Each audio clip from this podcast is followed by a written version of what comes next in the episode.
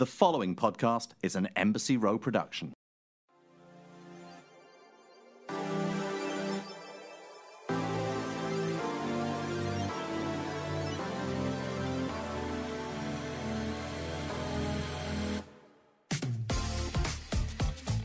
Welcome back to another episode of the Beauty Vanguard, the podcast that explores the beauty of inclusion and is home to badass women everywhere. Namely, namely one who I know personally, Nyakio Grieco, has made one of 50. You are one of 50 badass women uh, this year for InStyle magazine. Bravo. Good job. Thank you.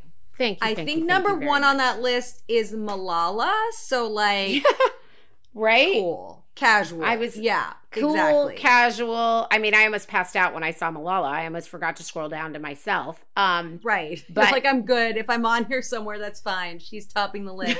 because Malala Tell- wins. Malala I wins. love this concept of a badass 50, and I have gone through the list. It just hit newsstands um, in this month's uh, issue of InStyle. Everyone should go check it out. You will recognize Nyakio Grieco as well as many other faces out there, like global leaders, you know, women just doing amazing things, such as yourself.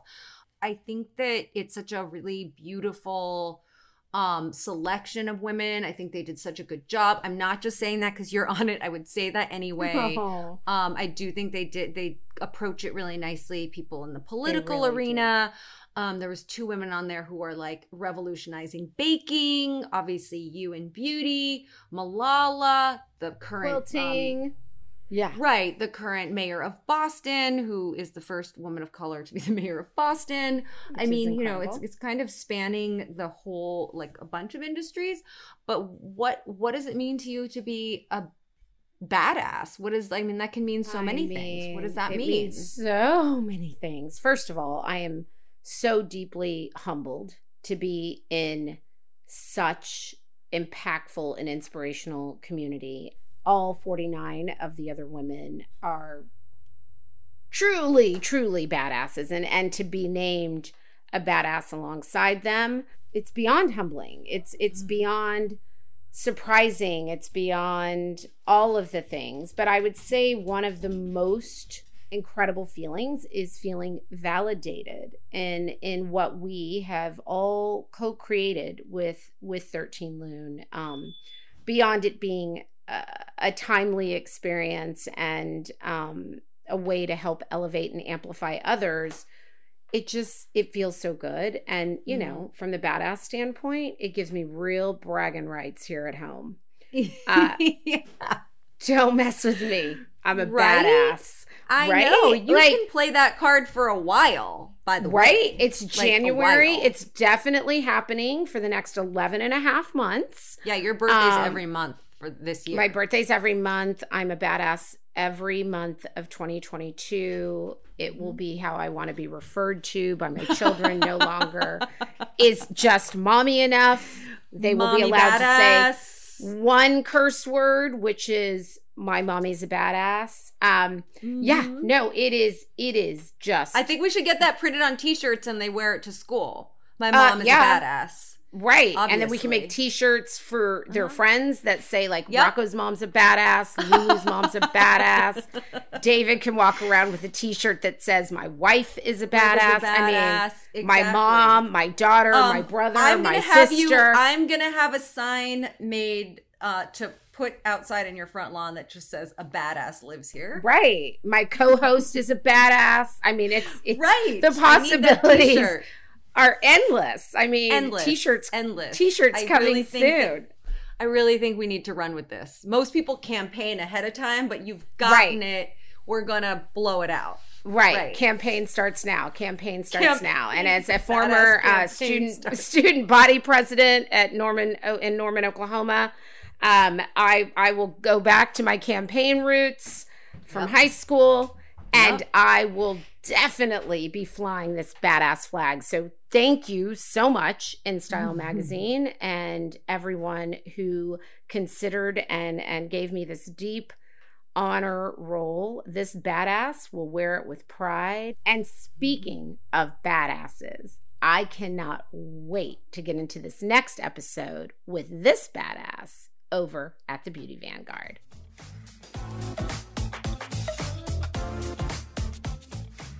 We've talked a lot about our dream pie in the sky guests here at the Beauty Vanguard, and Tracee Ellis Ross has always topped that list for obvious reasons. She's an incredible and award winning actress and one of the most authentic entertainers of our lifetime. She's a beauty CEO and a bold fashion icon who inspires us to lead a life that is, in her words, juicy and joyful. We talk here about breaking boundaries in beauty and beyond and get into her enviable daily hydration routine. We talk, of course, about her favorite products, but also chat purpose, perimenopause, and all things pattern beauty. You won't want to miss, well, pretty much everything this legend gets into here. We talked and laughed so much, in fact, this episode turned into a two parter. Welcome to the Beauty Vanguard, Tracee. Welcome to the Beauty Vanguard, Tracee. You are the Beauty Vanguard. Like you encompass so much of what we stand for and why we do what we do. Thank you for making change with with just in general, but with pattern, mm-hmm. uh, pattern beauty, your your wonderful hair care line, and thank you for being here yes. in your gorgeous pink your gorgeous pinkness. I, I feel like a dowdy little no, fall, like on winter winter downer over here. You are. Um, thank you. You know, I'm so happy that this was finally able to happen. My blackish schedule has kept me away from doing some of the special things that I wanted to do. And this is one of them. And I'm glad it's actually perfect timing. Um, yeah. Nyakio and I having seen each other this morning. Yes. Um, I should put my hat to the other winner from today. Congratulations to both of you. Yes, Beauty congratulations. Yes, yeah, Beauty Inc. Awards. Before we were recording, I was saying that I I really feel like what 13 Lune is doing and what Blackish has done is really create as work at the effort of creating more space and tilling the soil for what mm-hmm. to yep. come in a world that is a truer reflection of who we actually mm-hmm. are out here. And um, mm-hmm. and I think it's really beautiful and it's very exciting. And so I'm happy to have this conversation with the two of you. I know, me too. And and, and we were saying, you know, in regards to Blackish when we were speaking earlier that you know, I was saying that, you know, this is something that has really been that family moment in our home and and been such an amazing positive experience for us as a family and for my kids to see true black excellence and success and true family moments and dynamics. And you know i remember watching the covid episode and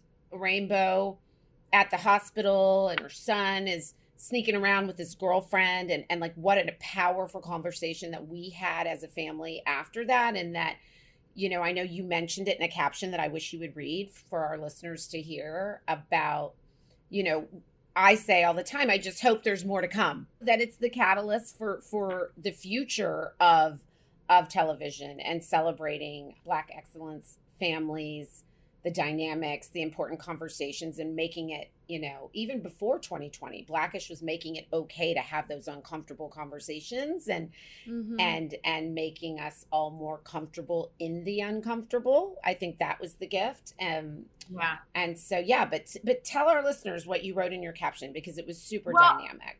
I, I, I will I will read that, but I also want to respond to something that you said, and I think it's one of the things that leaves me with so much joy and pride about our show and what we did in the last eight years. And, and the most rewarding thing has been hearing the experiences that families have had of all ethnicities, all cultures, all different mm-hmm. kinds of traditions, mm-hmm. that they see themselves in our family. And more than that, in the Johnson family, I should say, and more than that, that people who don't you know it was a meeting place it was a place to mm-hmm. convene with your children that you could sit and for 22 minutes watch a show and then have 10 15 minutes afterwards with your kids with dialogue about right. subject matter that we don't always have access to don't know how to enter those conversations and, mm-hmm. and so i feel really proud of what we did in terms of that and i do think we changed the landscape of primetime television um, it's not 100%. it's not to say that shows about black families um, didn't exist before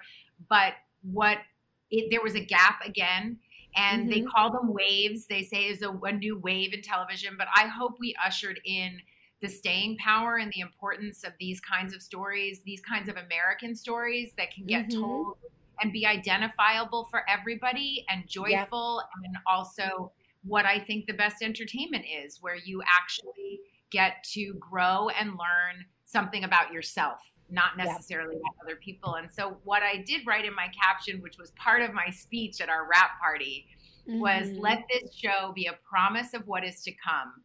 Let the space we leave in our departure be an invitation for an eternity of Black women leads who reflect the truth of who we are in the world and more shows that shift the narrative so that we can be seen in our fullness and reflected as the important, loving, powerful humans that we are. Um, I love it. and you know, I really think it's Beautiful. interesting. You know, I- I- the other thing to take into account is like the industry is not set up for shows like Blackish. right. Right. Um, and Blackish came through, if you think back to 10 years ago, at a moment, particularly on primetime television. You know, we're not a streaming, we weren't streaming, like we were primetime television into the Mhm. homes of Americans across this country.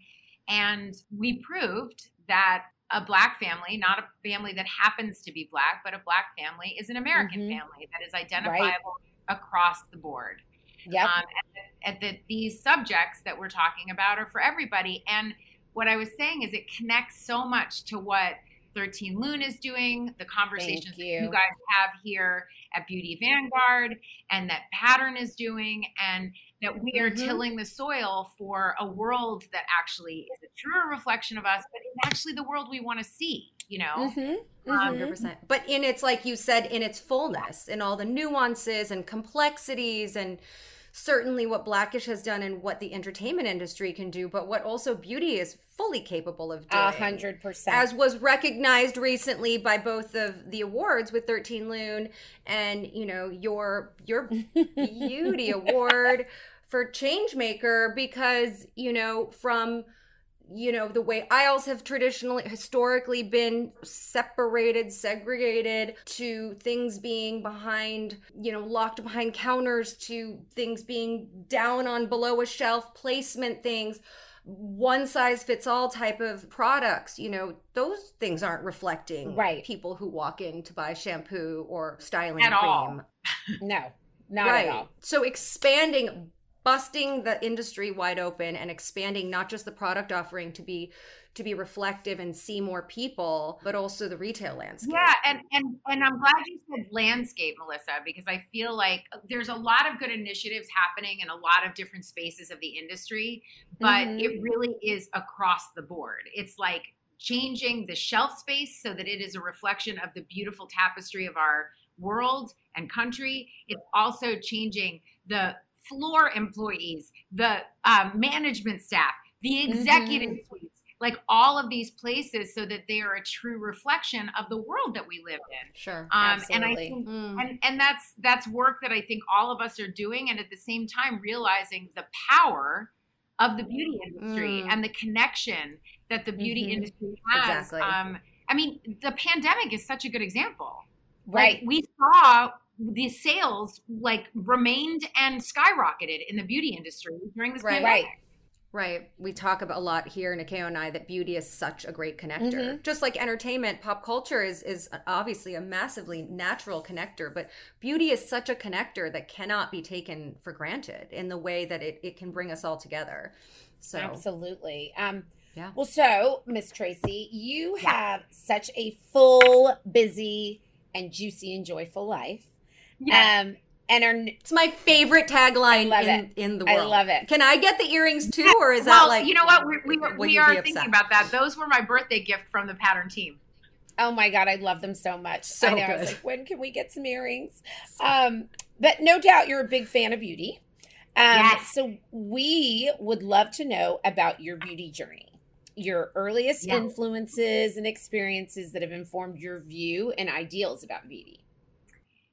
Well, my earliest influence really came through my mom. And it's interesting because I know that the beauty industry for so long was like a concealer culture. Like it was about sort of transforming Mhm. yourself into something other than you were. Um, but I witnessed beauty as being a transformational tool to give you access to your agency and another part of your identity. I watched my mom, I used to sit in my mom's dressing room and watch her. My mom always did her own hair and makeup for stage, she still does. And Love I would sit there and I would watch my mom transform into Diana Ross, who was not different than my mom. She was Mhm. a, a Mm. larger version who was wielding all of this agency. So I saw this big, glamorous, powerful woman that was my mom, and the safe thing that she would transform because of the eyelashes and the fingernails. Like it would sort of Mhm. turn her into somebody. And so for me, beauty has always been another uh, tool to Mhm. express myself and be myself as opposed to transforming myself into something other than I am or covering up what I don't like. And so that was my original sort of interaction. And then, you know, I was allowed to put on a little bit of Il Makiage, pink joy on my teeth. That was all I was allowed to do. My mom would leave a little blush brush and a little pink joy, which brings me to my next sort of beauty business lesson that I learned at a young age. My mom was friends with Ilana of Il Makiage. And she was also Wow. friends Wow. with Norma Kamali um, of Norma Kamali. And unbeknownst to me, she was telling me stories. And I remember her saying, never put your name in your brand. Or if you do, be very mindful because Norma Kamali lost her name to her husband in their divorce. Wow. Um, Oh, I, okay. and I think this is the story, and that's why she became Omo for a long time on my own. Yeah. Right. Get her name back. Oh, I didn't realize that was an acronym. Yes, That's Okay. amazing. Yeah, Il Makiage, similar situation. Um, I think the company was originally called, I'm not sure, but in the back of my head, I learned a lesson about business that unbeknownst to me, Mhm. I brought into my pattern life.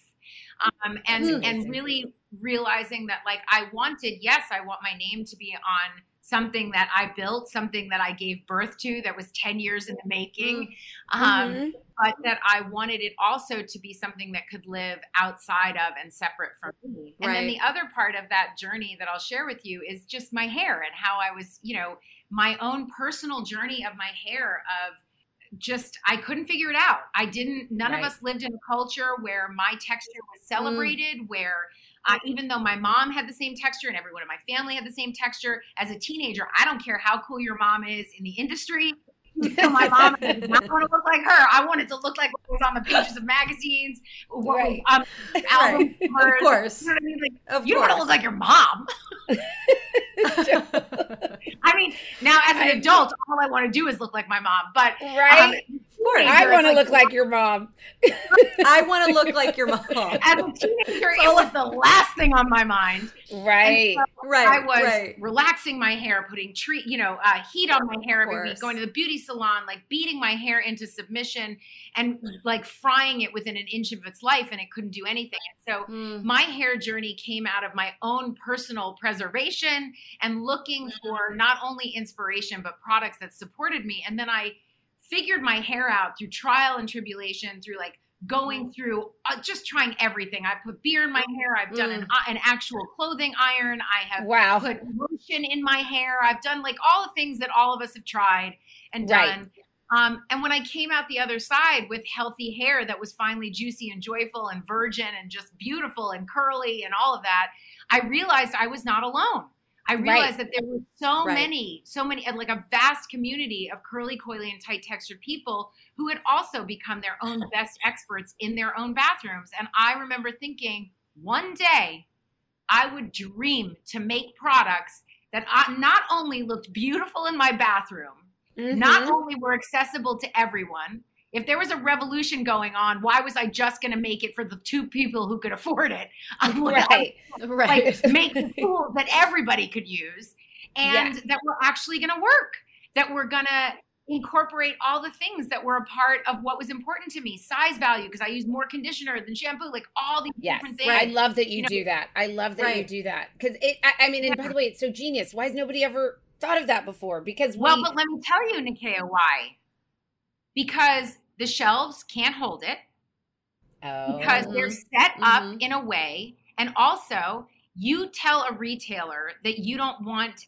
to give them as many shampoos as you do conditioner and they're like that's not the way it works we have to order Right. you know the why is the Wow. size different so you have to be willing to have conversations that actually break Mhm. through the old ideas and and again Right. like listen to an audience that there's not data to support right. that you know, Right. Right. if you're Right. if you have curly coily and tight textured hair you're not going to shop at the same pace and rhythm as somebody who has straight hair who Mm. has to wash their hair Mm. more because it gets greasy that's not Right. the problem for the curly coily Right. Right. tight textured hair. Right. So Right. all of those kinds of things were part of the 10 year up uphill battle of getting pattern Mhm. funded and figured out. Wow. Well Wow. done. Because it is an incredible brand and it's so mindful, you know. And I remember when I got it for the first time and seeing that the conditioner was bigger.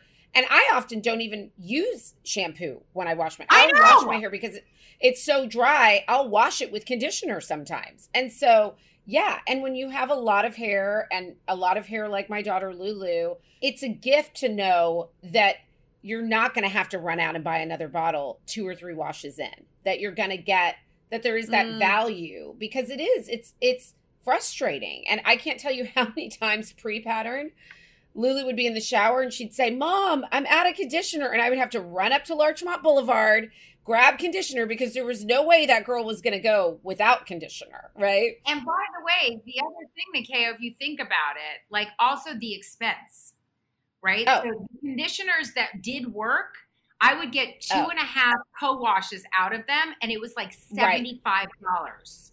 Oh yeah. Oh yeah. Wow. Yeah, I remember somebody was babysitting Lulu, and when we got home, when she was pretty little, and they were like, "You use that brand on your daughter's hair?" And I said, "Yeah, it's the only one that works What? because it was so expensive for a, Yeah. five-year-old."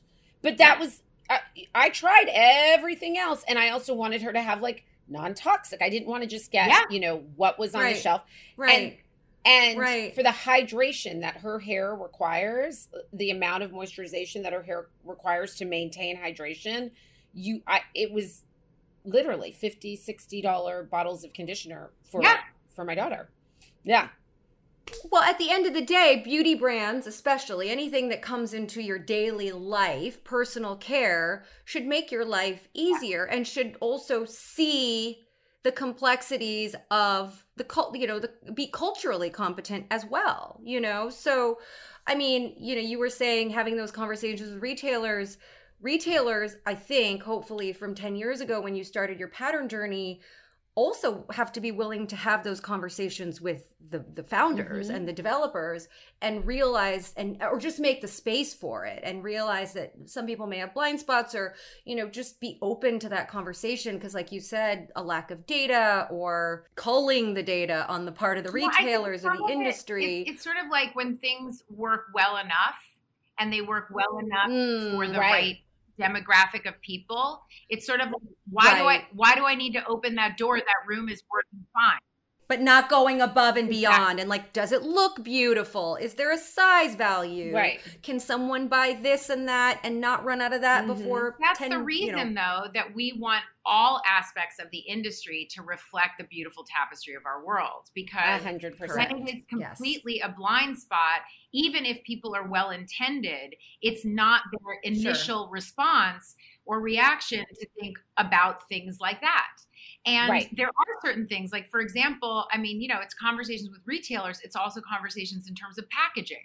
It's like how are Right. you you have to Mm. convince people. And I had a lot of courage because I had nothing to lose. This was not the only thing that I was trying to do. And I already spent 10 years. So by this point, I was like, look, I'm going to hang out until I get it the way it's supposed to be, or I'm not doing this at all. I've already, 10 years has already gone by, guys. So I got nothing to lose at this point.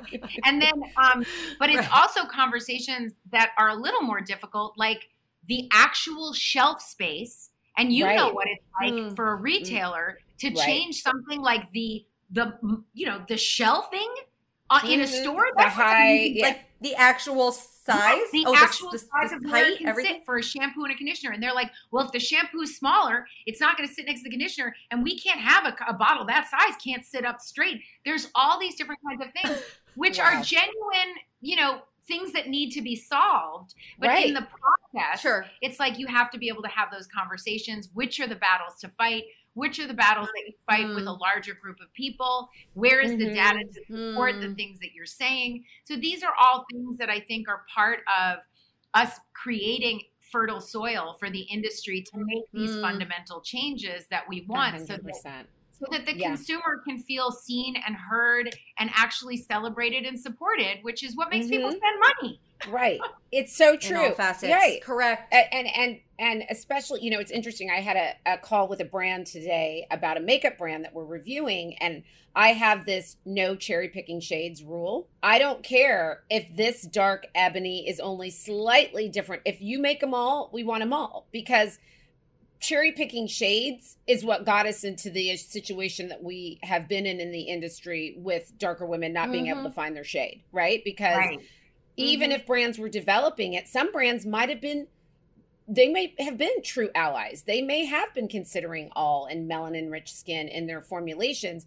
But to your point, when they got to the retailer and the retailer said, We want sand one to sand five Yeah. Yeah. and forget the Mhm. rest and they cherry pick those it's almost like brands and it's hard it's hard especially when you're a brand of color to sort of stand up to the retailer in the way of like it's all of them or none Mm. because Right. ultimately the more that we all start to do that the more that the industry is going to listen and watch those shades will sell if they're available Yeah. um it's it's Sure. changing the have to be available. conversation it's i love Mhm. what you say about the the soil you know and and that's what the beautiful thing about this time is is that we get to do a lot of raking we get to do a lot of raking and you know i think the the cherry picking it's so interesting because from a lot of executive and retail point of view they Mhm. don't have the data to support that it's going to sell so Right. they they're only doing you know and then so it's either you've got to get a, a retailer who's going to take that risk with you mm-hmm. or Mm. you know and so it's it's a really interesting puzzle that i don't um as a, a consumer turned ceo i'm like Yes. wait what how are Yeah. these decisions made like Yeah. you know and Yeah, realizing how yeah. well intended people are but Right. it's like they just don't know better and right and so how do you Right. change that it's really interesting and you know i'm still a consumer i mean god i, I love I, the product Same. situation is so insane it's so insane Real. literally Yes. my dining I'm gonna. A- we're gonna ask you Okay. about. We're gonna ask you about some of those Okay. products. yes later. yes um yeah no my Some- my dining some of room the is things. a Well- beauty closet um for sure So I think the answer to this is the impetus for pattern. But growing up outside of this amazing access you had to your, you know, mother getting ready and, and business women, women actually creating beauty businesses, Mm-hmm. did you see yourself reflected in beauty? what No. what? No. No. right I didn't. I could. I could count on a handful uh, on on my hand on television. Like th- there, there were a handful of black women who wear their wore their hair naturally. So there was my mom. Mm. There was Mhm. Neneh Mhm. Cherry, Rae Dawn Mhm. Chong, Mhm. Lisa Nicole Carson, Lisa Bonet, um, Cree Summer, and Mhm. I was just gonna say her. and I think that was it. So there were like six. You certainly did not see newscasters who, who wore their hair naturally. no so i didn't i not only didn't see it on television in the shows i was watching in terms of models because i was obsessed with modeling um, and the supermodels when i was Mm. young naomi wasn't wearing her hair like that there was um, there was a swedish girl there was gail o'neill i think her name was. Um, she didn't wear her hair, nail, hair naturally. There was yvette or we looked it up. A friend of michaela angela davis and i looked it up and i found her images. There was a Mhm. cover of Elle where she had oh yeah. And her hair was like going to yeah i remember that. I Yeah. remember that. And Yeah. I I remember saving I was just like, what is this? yeah Um, and then there was another model by the name of Cristal, Cristal or something. There were a Mhm. handful, but they were women, they were light-skinned women who had made it through in the beauty industry. And I Mhm. rarely saw, but when I saw images of people Mm. like Nina Simone, yeah um, and I saw those hairstyles, I was enamored and in awe. I've been Mhm. wearing my Mm. hair in cornrows since I could figure that out. um, Right. and learned how to braid Mm. early because I, I was I was like that that's like beautiful. Like if that's a way to wear my hair so that I don't have to deal with um, how tough it is when it's raining outside and all that kind of stuff. I thought that would be amazing. So I Right. didn't see myself Mm. reflected in the industry in enough ways. And it was frustrating because I thought that beauty meant straight hair. I thought that sexy meant easy breezy. Um, and that messaging, I mean, even messaging like I woke up like this has been challenging for me to navigate because maybe at 18 I woke up like that, or maybe, you know, when I got out of the ocean, you know, at one point my hair was easy and breezy and beautiful. I don't know. Like Right, right. my my sexiest hair for me is not like this. That's not what it is for me, you know? Right. Right. Um, right. So it's been really interesting and beautiful now to see us reflected back in so many different ways and was a conscious part of one of the tenets of pattern of being an active space for the celebration of Black beauty. I love it. I Mm. love it so. But I love how you say that just beauty messaging in general when we all grew up of easy breezy beautiful and just the effortlessness but like nobody was talking about how freaking hard it all is especially when you're also bombarded on this other side Right. to be like shave that enlarge that plump No, that shrink that and it's it's it's that's beauty culture in Yep. general to Mhm. you know women in general but now I think it's wonderful. I was watching your live with um your, With your CMO, yeah, with Amy, who I love, um, on the Ulta channel, and just you know, obviously social media, but just culturally, we're more transparent Right. about you know that it's not all effortless. No way. No. It takes a Do minute. you know how to- long we would have to spend at a hair salon as a black little girl? It was traumatizing. Uh, I You- did it every Saturday. every Saturday. And and there were moments about it that you loved because I loved the culture of the beauty shop once I got there. But like Mm. we had to miss birthday parties. I didn't get in pools wow. if a birthday party was too late because that meant that my mom was going to have to stay up late to do my hair and people thought I couldn't Mm. swim, yet I was on a swim team. Like it was just it's so traumatizing. And it's There's so, so many of those stories, Nyakio. It's really, yeah. yeah, it's it's so yeah, there was no easy breezy anything. Um No. and I uh, and I think across cultures that that that Mhm. messaging especially for those of us that grew up in the 80s 90s etc that is a lot of undoing but what Mhm. i will say from a place It's of still happening now, that, by the way. It's still Yeah. happening now in different ways. And I do think that beauty is effortless because I think for me, the definition of beauty, which is a question you asked but I never answered, comes from the inside, you Yeah. know?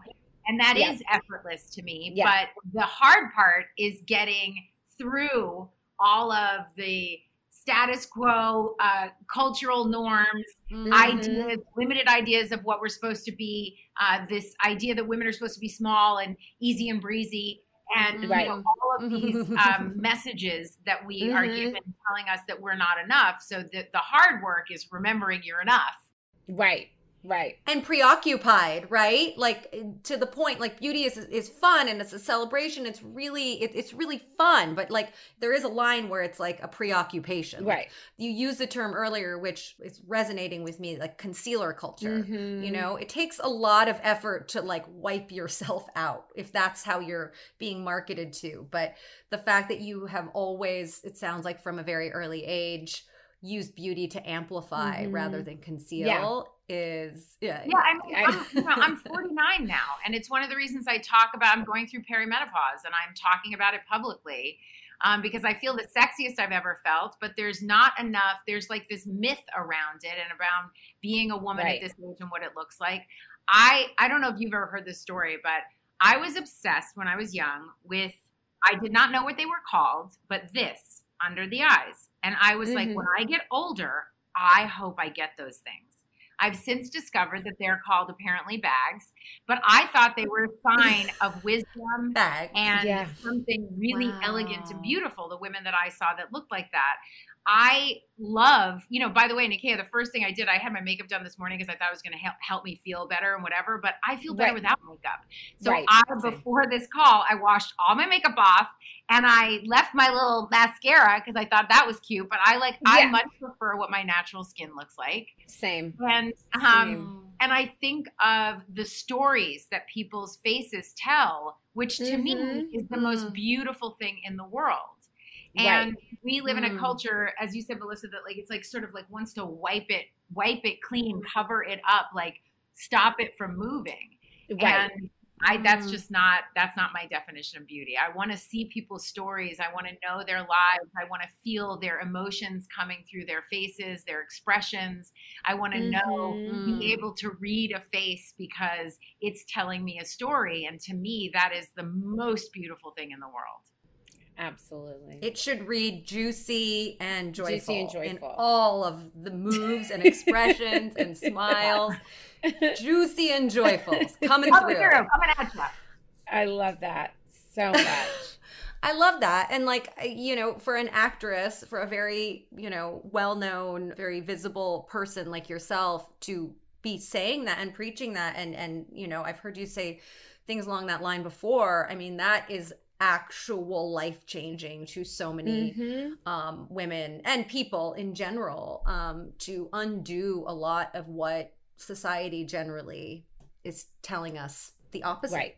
You know, especially on the aging, especially, on the aging front. Like, A Yeah. makeup artist just worked on me the other day and she was so wonderful. She said, You know, there's a lot of topography on a face. And I was like, Huh? She was like, People Mm. forget it's not supposed to be a sheet of paper. Right. There are Mm. grooves and hills and valleys. Right. And, often camera people, she's like, I'll see, you know, on a set, a cameraman, a DP with his bags under his eyes and all these different things is like, Can you put more concealer under her eyes? And she's like, No. like that's Right. what her face looks like. Like it's Right. like, you know, you have all these dips and and crevices and Yeah. turns and gro- grooves. And It's not supposed to be. Well, yeah, we No. shouldn't walk around in like a real life filter. I don't Yeah. want to look like a piece of paper and I don't want to look like a camera took a pic. I want to look like a person. I want to look like you can touch me, you can Right. feel me, and this is what's happening in my face. And I love that in other people's faces. Me too. My mom always used to tell me, you know, when I was little, I'd be, "What are those lines?" And she says, "They're a map of my joy." Ah! oh. Yeah, they're a map of my joy. So Ugh. I was always like in in people, always attracted to smile lines because I thought it just meant they were just joyful people, right? I'm Because so because you really that. get those lines when you smile. That's when you see them. Yeah, it's the Wow, best. A map of my, It's a joy. map of my joy. I love that. Smile lines. Right. Um, like I don't know if they're called crow's feet. Like yeah, smile That's- lines. I'm call gonna go- I'm gonna go with smile lines. It sounds Crow's better than feet. crow's feet. Who Yeah, wants to have crow's feet? Exactly. I don't know. I don't know why I froze up there. Does, does that mean that this is a map of my Yes, it must be. Yes. It's fine. It's Yeah. fine. This is a map. You gotta of have the joy, the stress too. It's all One fine. of my beauty secrets is um, I do it myself, and I also ask makeup artists to do it. I smile and I ask them to follow my the lines if you're gonna- oh, because I feel like oh, like eyeliner. yeah, because those are the lines that my face actually naturally makes. naturally goes. So I like to pull out. Mm. Like people like to make the line go up on me, and I'm like, but when I smile, there's no up That- line; it's an outline. That's amazing. It goes okay. out. I see. It- oh, so I would like instead if I do a cat eye, instead of going up to my eyebrow, like I, I, would just do it follow more like wherever. here Yeah. I follow the lines because there's one that goes up. The top one goes up, but it goes Uh-huh. up out here, not like up here. So I always, I literally, the first line, I go like this, and I Uh-huh. take my finger and I follow the line, and then I draw it in with the pencil. that is such a great I love idea. that. Yeah. Um, You're really drawing in the map. Yes, of I Yes. am with a black drawing- kohl pencil. yes. Yes. Get it we on need to there. trademark that. Stamp we need to trademark that in case we ever make an eyeliner. Map of joy. Okay. Yes. Map of joy. Don't tell anybody. I love it. Don't don't tell Don't tell anyone. anyone, just our listeners. You guys, this was so much fun. It felt like 10 minutes. It might have to be a two part series. I mean, that was really, that was really fun. so happy for this two part series. So please tune in and join us next week for part two. This episode was produced by Alexa Machia and Anne Marie Johnson. The show was edited by Charlotte Council. You can follow us on Instagram at, at 13lune and at Melissa Magsaysay and at Nyakio.